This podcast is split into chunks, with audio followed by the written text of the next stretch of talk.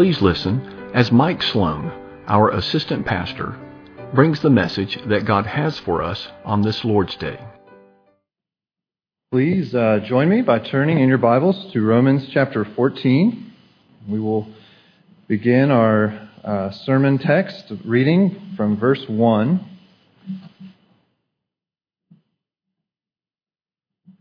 The very beginning of Paul's letter to the church in Rome, he begins by speaking of the risen Christ, that he is Lord over all, and glorying in that truth, and that he is an apostle of that risen Lord, uh, sent to proclaim the gospel to the nations. And then he begins to talk about the glory of that gospel that is for Jew and Gentile, for all nations, that it's expanding.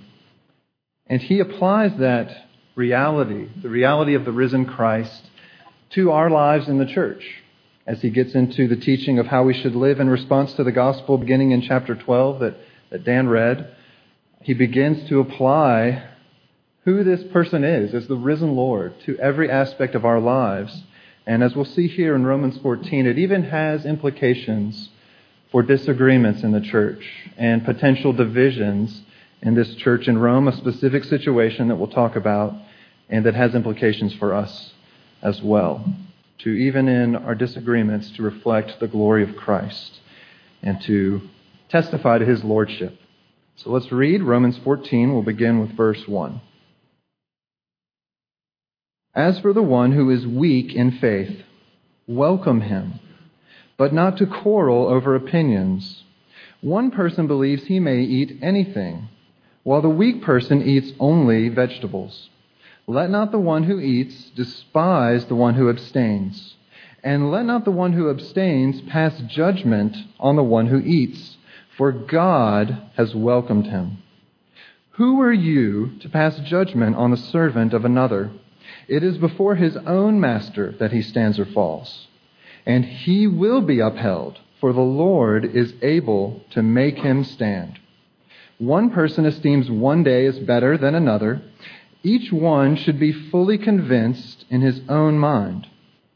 The one who observes the day observes it in honor of the Lord. The one who eats, eats in honor of the Lord, since he gives thanks to God. While the one who abstains, abstains in honor of the Lord, and gives thanks to God. For none of us lives to himself, and none of us dies to himself. If we live, we live to the Lord. And if we die, we die to the Lord. So then, whether we live or whether we die, we are the Lord's.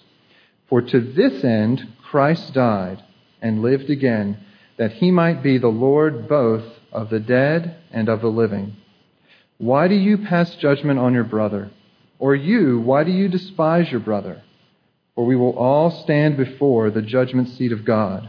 For it is written, As I live, says the Lord, every knee shall bow to me and every tongue shall confess to God. So then, each of us will give an account of himself to God. Let's pray. Father, this is your word, and we are your sheep. And we ask that you would now feed us from this word. In Christ's name. So apparently, the situation in Rome, and I guess Paul would say to us any church, including our church here, uh, can fall into the trap of letting disagreements or differences that we have in our, in our thinking and in our practice, having, we have a tendency, and we can let those lead into a situation where we separate, where we divide, where we have tension and friction among us, where we are tempted to either despise and look down on one another or, or flat out condemn one another. And so Paul says here, Christ is Lord. He rules over all. Remember his place and remember your own proper place. And you need to repent of these attitudes that you are using to basically go to battle against one another. So the main command that Paul has to set before us today, and again, and under the inspiration of the Holy Spirit, is, is look in verse 1. The main thing he's getting at is the command to welcome one another. Welcome him, but not to quarrel over opinions. So the main thing is to welcome. And the word welcome, it doesn't just mean simply greeting one another, it means to accept one another into your homes, accept one another into your uh, social circles, into your fellowship as believers. That's the type of welcome that's, that Paul is talking about. So apparently there was a specific situation that Paul is dealing with. Now, Paul had never been to the church in Rome, but he's heard about this situation. Uh, in, in the Roman world, travel was, was quite easy compared to what we might think.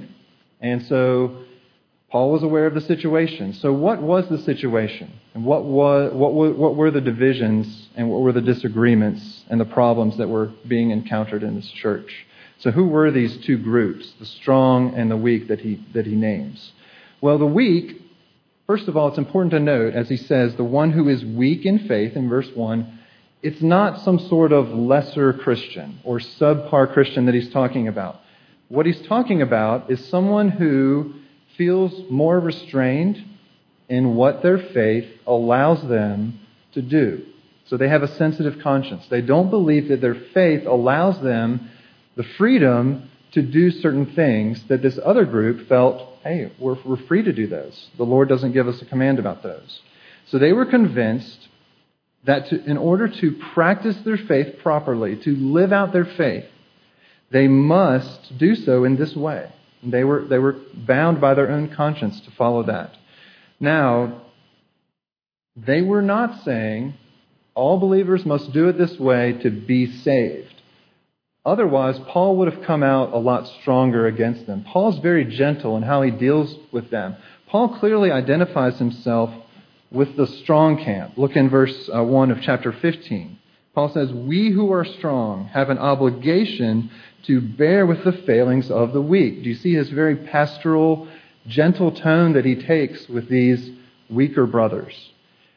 So it's not a situation like in the letter to the Galatians, where they're embracing a different gospel, saying you have to be circumcised in order to be saved. You have to add something to Christ. Well, Paul unequivocally says if you're preaching that gospel, that's a different gospel, and anyone who teaches you that, let them be accursed. So that's not Paul's tone here at all. He's very gentle. They're not saying you have to practice this way in order to be a Christian at all. They're saying we believe to be faithful, we have to follow these rules to live out our faith uh, properly. Now, it's important also to note, look in verse 1 of 14, that these opinions, now, often we might hear that word and say, well, that just means something trivial or something along the lines of a personal preference. That's not really what is being talked about. It's not talking about personal preferences. These are not just trivial matters of what type of cereal you, you like, something like that. It's a serious issue of how the Christian faith is to be lived out to bring uh, glory to God. So let's let's give an example of what this looked like.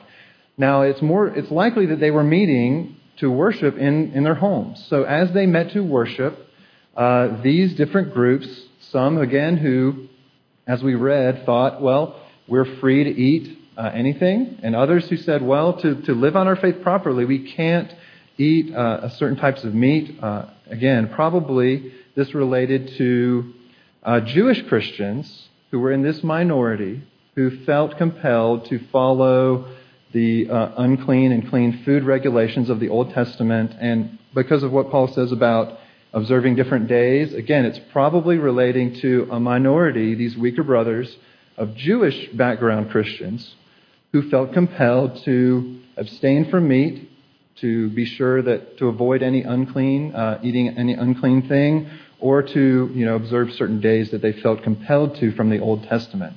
So as they gathered together in one another's homes, what would happen is as they worshiped, they would often eat meals together. And so the Gentile majority would probably be setting out meat for them to eat. And there were some, again, some of these Christians, probably from a Jewish background, who some of them were being kind of pressured and forced to do something against their own conscience. And some were digging in and saying, no, we're not going to do that. And you see, the, of course, the friction that that would cause as they're in each other's homes, eating together, uh, beginning to debate and quarrel about what was proper to do and how the Christian faith needed to be handled in this area. So, do you see the, the disruption and the tension that it would have caused in the church? Um, they couldn't avoid it. So, what was happening? What was the result? The end result, look in verse 3, was that the, the majority group, the strong, were looking down on, and look what he says let not the one who eats, the majority group, despise the one who abstains, and let not the one who abstains pass judgment on the one who eats. So the strong, the majority group, were just saying, you guys are too scrupulous. That, that's just not an issue anymore. Christ declared all foods clean. Don't you understand? uh, and just ridiculing them for their, for their belief. And the group that was digging in that says, no, we have to practice it this way to be faithful, they were saying, well, well we're so faithful, you guys are not faithful. You guys are going to be condemned for what you're doing. So that's the, that's the dynamic and the tension that's, that's going on. So Paul's, Paul's basic message is, you guys got to stop it.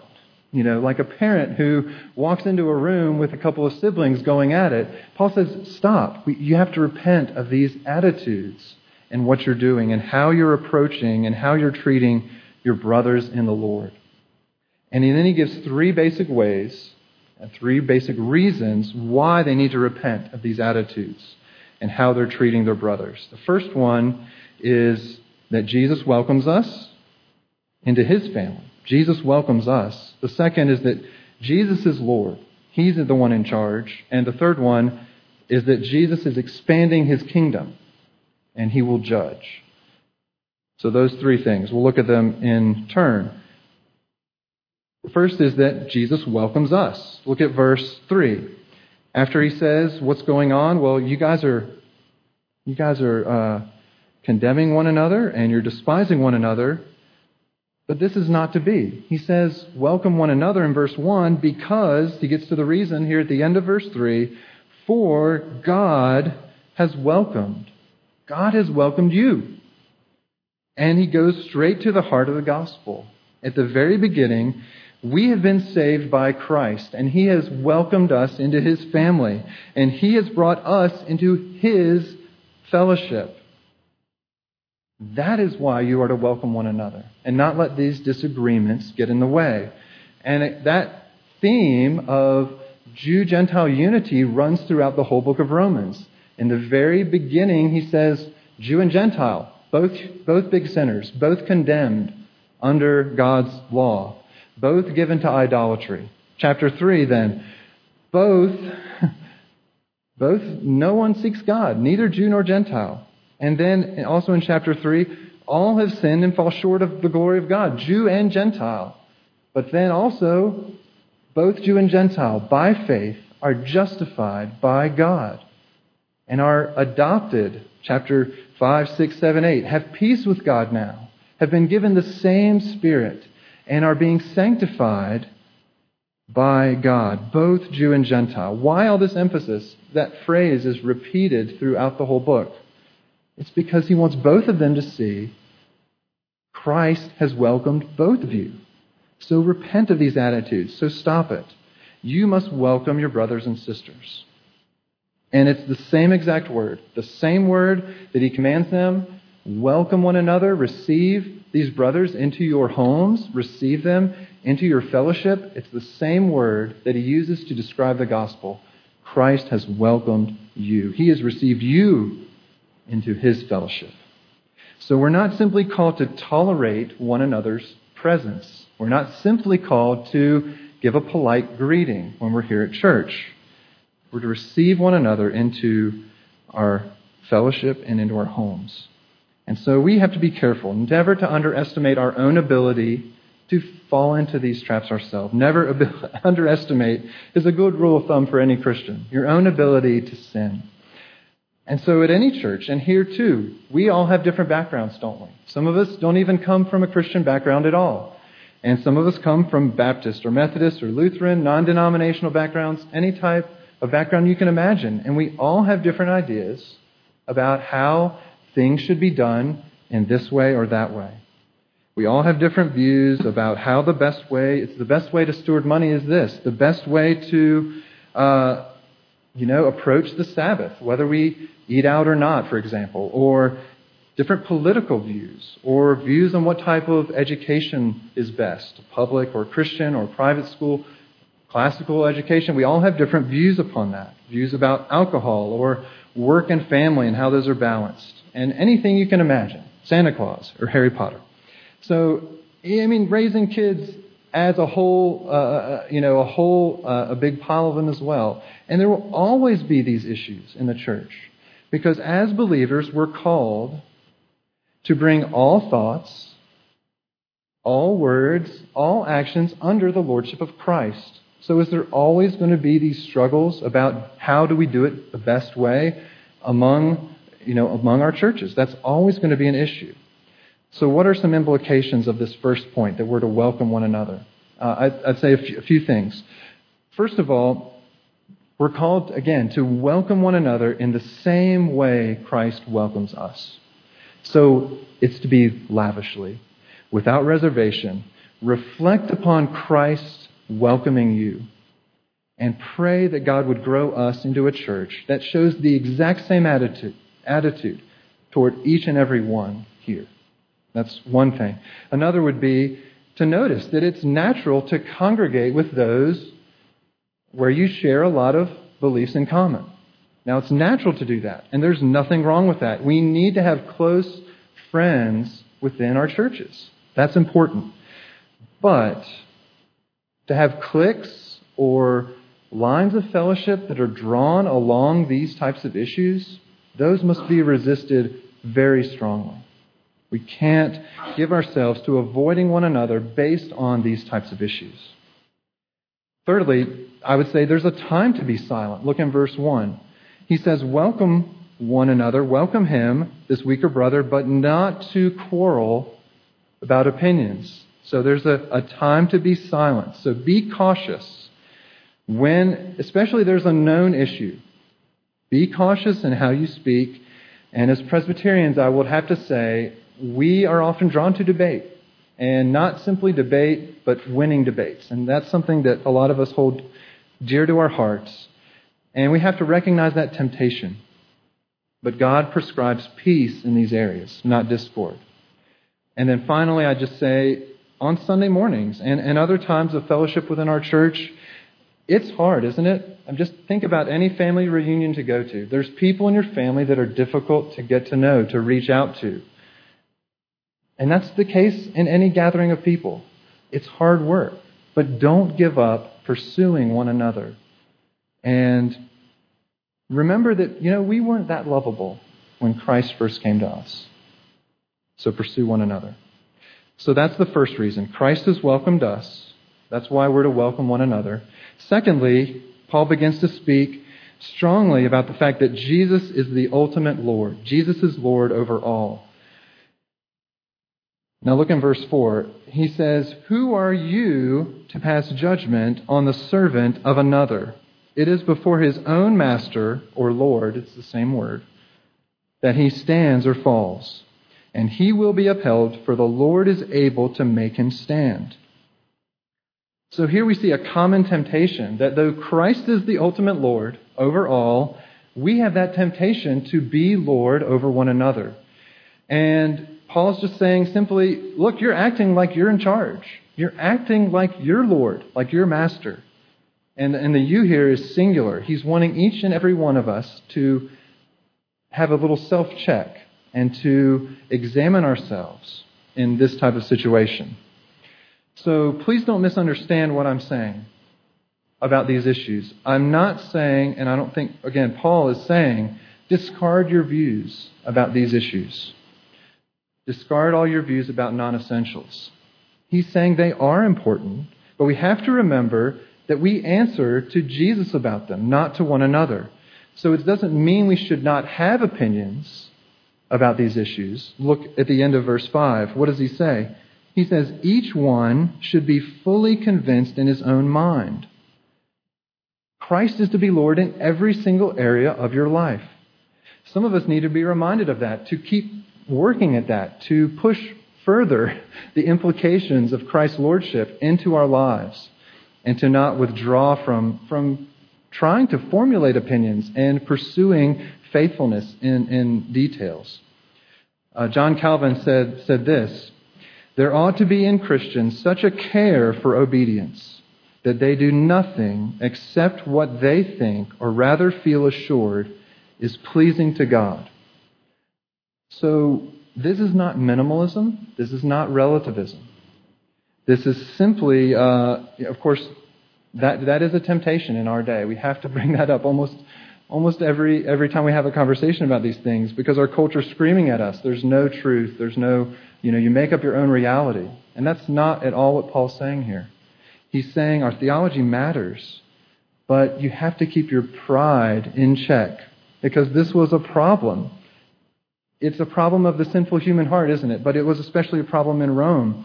Rome that had so much going for it, that was so prosperous. Look back uh, at chapter 12 and verse 3. And, Dan read this whole chapter. These are more the general instructions that Paul leads with before he gets into the specifics of this division. Look what he says in verse 3 For by the grace given to me, I say to everyone among you, not to think of himself more highly than he ought to think. And that is that was a temptation of the Roman church to think of themselves higher, to have that pride seep in, and we have that same temptation. To then use, if you are in the majority group, and Paul says clearly, I'm in the majority, we're right. All foods are clean. That's the truth of the matter. But don't use your knowledge to feel superior, to act superior towards your brothers. And those of you who are in the minority, don't use your stand on this issue to feel superior in your faithfulness and to heap condemnation. Because when you do so, you're acting like you're in charge. You're saying, I'm Lord over your brothers and sisters. And so Paul reminds them Christ is the only Lord. From verses 4 to 9, I mean, he just says, uses the word Lord to refer to Christ again and again and again, I think eight times. Because he's reminding them remember who's the king, remember who is the Lord. And he determines who is acceptable to him. Look at verse 6. The one who observes the day observes it in honor of the Lord. So the minority view who said we should we have to follow these special days, these festival days, because we have to honor the Lord. Well, Paul says, yes, you're doing it to honor the Lord. Great. The one who, you know, eats, the one who is in the majority, who doesn't observe the day, who does eat the meat, they're doing it to do what? They're honoring the Lord because they're praying for their food and saying, Lord, you created this food good. Thank you for it. And they're giving praise to God.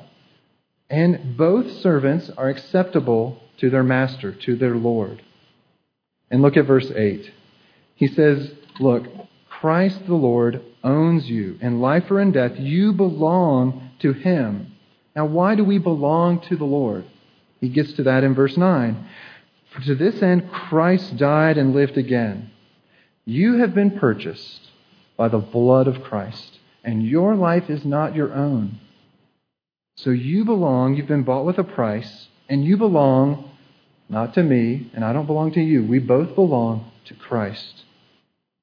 So, depending on what particular issue we're talking about, I think in our church we could be on either side of that issue. So we could be in the majority or the minority. So we have to be careful. Um, I can think of a couple of examples in, in our own in our own life. Uh, I remember when we were first having children, and you get some of those books about you know advice for feeding schedules and different approaches. And I just remember the title of one of them, and I hope I'm not stepping on toes here. Um, I'll just say there, there's things in this book that are great that we have used, um, but there's there's a kind of a tone in the book that's a little arrogant. And so the, the, the name of the book is called Growing Kids God's Way. And a lot of the attitude of the book is just like the title there's God's way, and then there's not God's way. So if you want to do it God's way, listen to us. And it has incredibly detailed information about exactly how to do everything. Now, is that really God's prescribed way from the Bible? No, that's might fall into the category of wisdom or good advice. And of course, like I said, some of that was great advice, and we, we learned a lot from that book. Now, when I see something like that, I tend to ridicule that, that attitude. It's easy for me to take someone who takes, you know, stand like that and ridicule them. And that is a temptation. So that's an area where I'm on one side of that argument, where I, I'm tempted to, to just ridicule and write them off. Say, look, um, that's, that's, that's a little ridiculous. But there's, there's the other side of it too. I remember uh, one time in seminary we had some friends over to our house, and for some reason the issue of uh, Santa Claus came up, and uh, we just they just started sharing a little about that and their family, and it was just the weirdest thing because here I just came out and said, well, if you don't want to ruin your kids, you need to do it this way, and I was on the other side of it, heaping kind of judgment and condemn, a condemning attitude on on others. So we have to be careful. Depending on the issue, we can be on either side. So just be aware of that. But Christ says, and Paul says to both, remember that Christ is Lord. So, a couple of other implications I would, I would bring out for, from this point. Any, any pet issue, let's just say a political view. Now, not, not a view like abortion, where I think the scriptures speak very plainly about the value of life. Thou shalt not murder. And that any human being, whatever stage, that is wrong. Now, I'm not talking about something like abortion, but a political view, let's just say. Um, let's watch our attitudes and how we speak to one another. Do you ever hear yourself saying something like, well, or having the attitude, well, well this is how Christians, all Christians, need to look at that. And if you don't look at it that way, I just don't see how you could be a Christian. Those are the types of attitudes that we need to be aware of, that we need to hold in check. So, do you have convictions? Wonderful. Be fully convinced in your own mind, Paul would say. And you might say, but, but I'm right. I'm right. And I have to share this, don't I? Well, remember, there's a time to be silent. He says, Welcome the brother, but not to quarrel about these opinions. There's a time to be silent. And even further down in the chapter, look at 14, verse 22. Paul again exhorts them here the faith that you have, keep between yourself and God. So, on these types of issues, again, not all issues, but on these types of issues, keep it between yourself and God. And we do have a liberty of conscience, not an absolute liberty to, to, uh, to autonomously uh, make up truth for ourselves. No, under the lordship of Christ, we answer to Him directly on these types of things. And we don't need to lord uh, this uh, power over others to bring them in line and control them and bring them into our view. So, the first reason that we need to welcome one another is that Christ has welcomed us. The second was that Christ is Lord. And now the third, Christ is expanding his rule and that he will ultimately judge. Look at verse 10. Why do you pass judgment on your brother? Or you, why do you despise your brother? For we will all stand before the judgment seat of God. For it is written, As I live, says the Lord, every knee shall bow to me, and every tongue shall confess to God. So then, each of us will give an account of himself to God. And do you remember when we had vacation Bible school and the theme was the King is coming and you remember the big uh, throne that we had up here? what did all of us all week who were here want to do every time you walk past it? At least me. I wanted to just slide right up into that throne, right? I mean, you can't resist. It's a big chair. It feels good to be up there on the throne, right? Well, Paul's again reminding them you have this temptation to easily usurp God's unique position as the judge. He will judge all men in his own time. And remember the context of the letter. Turn to the very beginning of Romans in chapter 1. You remember what Paul says at the beginning? He begins with the resurrection of Christ. And he, he talks about how, according to the Spirit of holiness, in verse 4, uh, by his resurrection from the dead, Jesus Christ our Lord, through whom, through Jesus, we have received grace and apostleship to bring about the obedience of faith for the sake of his name among all nations, including you. So Paul's saying Christ as Lord now, as the risen Lord, is expanding his kingdom. It's encompassing and overtaking all nations. And that's one of the chief purposes for his writing. He gets to that in the next chapter, in chapter 15. And he says, I'm going to come to you and I want your help as I go to Spain, as I go to the ends of the earth. I want you to help me proclaim the gospel. And he uses the same phrase in chapter, in chapter 15 when he's talking about this. He says, uh, just listen. Uh, he says, For I will not venture to speak of anything except what Christ has accomplished through me to bring the Gentiles to obedience by word and deed.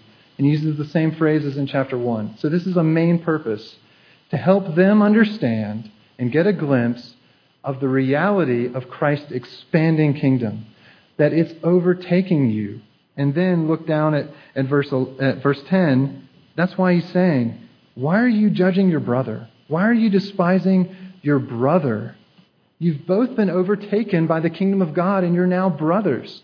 So why are you letting these attitudes creep in? And every single knee will bow. And the, the passage from Isaiah, from Isaiah 45 that he quotes, is filled with statements of God's absolute sovereignty, of his absolute rule.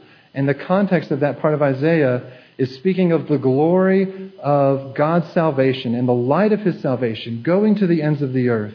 And Paul is saying, look, when you judge and despise and condemn your brother, you're missing what's really important and what's going on. He's saying, don't forget that Christ's kingdom is expanding, that it's overtaken you. So participate in that kingdom. Don't try to buy your, your, your quarrels and your quibbles. Build your own kingdom. I remember uh, a story about a PCA pastor who had a brother, a literal brother, who, a brother, biological brother, I should say, uh, who was not a Christian for years and years and years. And the family prayed and prayed, and finally he became a believer. And then, as the pastor shared this, uh, a little bit later, uh, someone in his congregation came up and said, Yeah, I, I, that's wonderful that he became a Christian, but I hear he's going to that church over there. And, you know, they believe this about that, and man, that's just, that's terrible. And I just remember the, the pastor just saying he didn't, but he wanted to just shake the man and say, Are, are you kidding me? I don't want my brother to go to hell and you're worried, you're missing it. You're missing the advancing of God's kingdom. You're so caught up in passing judgment on other believers that you've forgotten to even participate and rejoice in the expansion of Christ's kingdom. So serve your brothers. Bear witness to the glory of this, of this risen Lord who will call us all to account one day. Uh, and don't miss out on what's happening around you. And so, a few more implications uh, for this point uh, that Christ is, is the ultimate judge and, and his kingdom's expanding. We are to live as those who will give an account to God, not as those who demand an account from one another. Again, on these areas. We're to live as a band of brothers, not uh, a bunch of bosses who want to be in each other's business about these issues, trying to order each other around praying that God would advance his kingdom. And, and secondly, I would say, if you're the minority, especially if you're in the minority on an issue, and you, you've noticed that here in our church, let me just tell you please feel no need to justify your position to the rest of us. And whether you're in the minority or the majority, just humbly remember that you will answer to God someday for that and continue to pursue truth and be fully convinced in your own mind.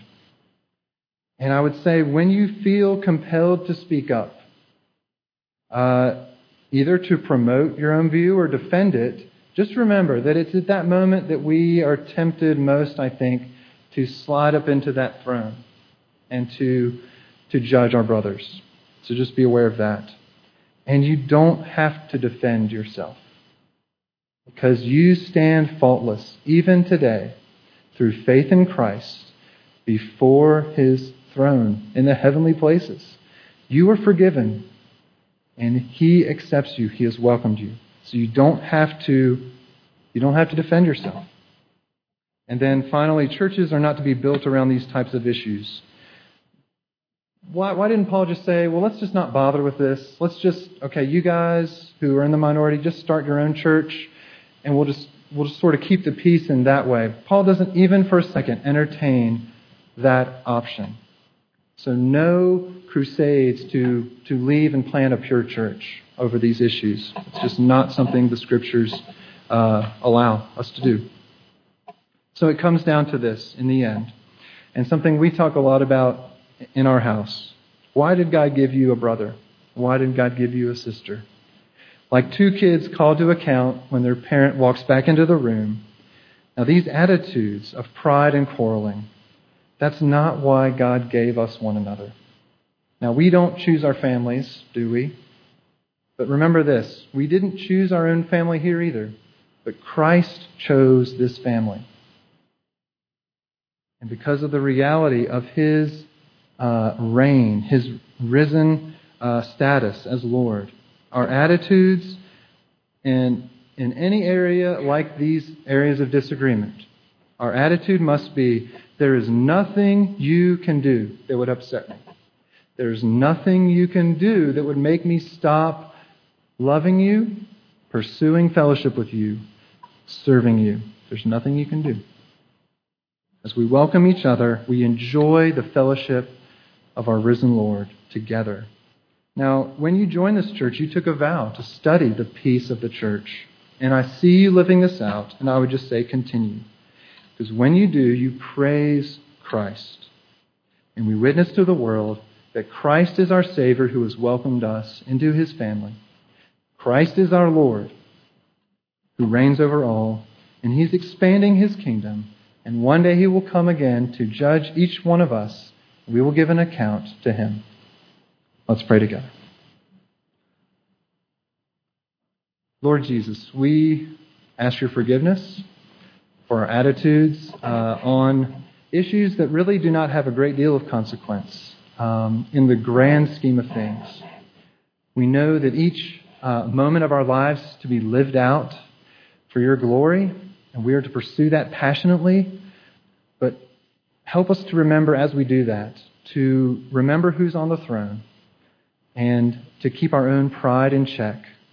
Father, by your Spirit, we ask that you would help us to do that with our attitudes. Father, humble us and cause us to be completely uh, rejoicing in what you have done for us, that we would be passionate about the things that you are passionate about, that we would be gentle and kind with one another, that we would not uh, give in to the temptation to let uh, division enter into your church. We ask it in your name. Amen.